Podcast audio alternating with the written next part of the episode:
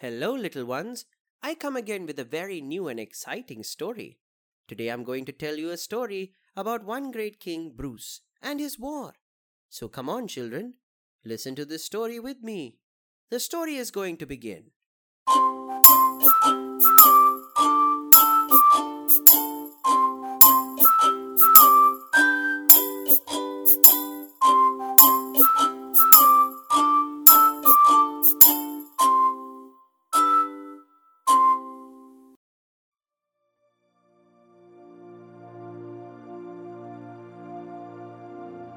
There was once a king of Scotland whose name was Robert Bruce.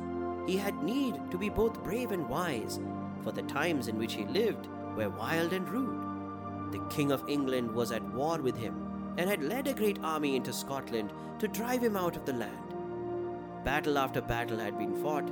Six times had Bruce led his brave little army against his foes, and six times had his men been beaten and driven into flight. At last his army was scattered, and he was forced to hide himself in the woods and in lonely places among the mountains.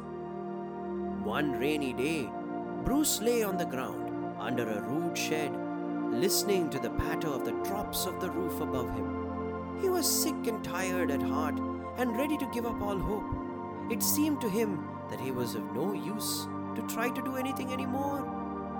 As he lay thinking, he saw a spider over his head, making ready to weave her web.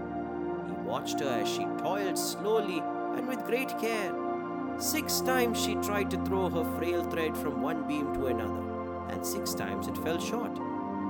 Bruce said, Poor thing, you too know what it is to fail.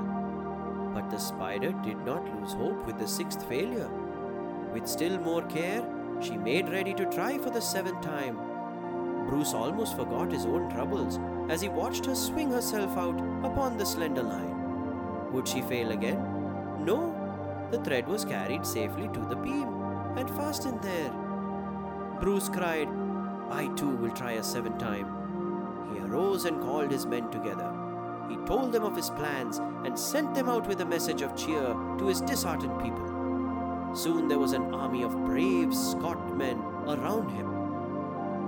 Another battle was fought, and the King of England was glad to go back to his own country. I have heard it said that after that day, no one but the name of Bruce would even hurt a spider. The lesson which the little creature had taught the king was never forgotten. What not even you have deserved, the wanton insult of old age.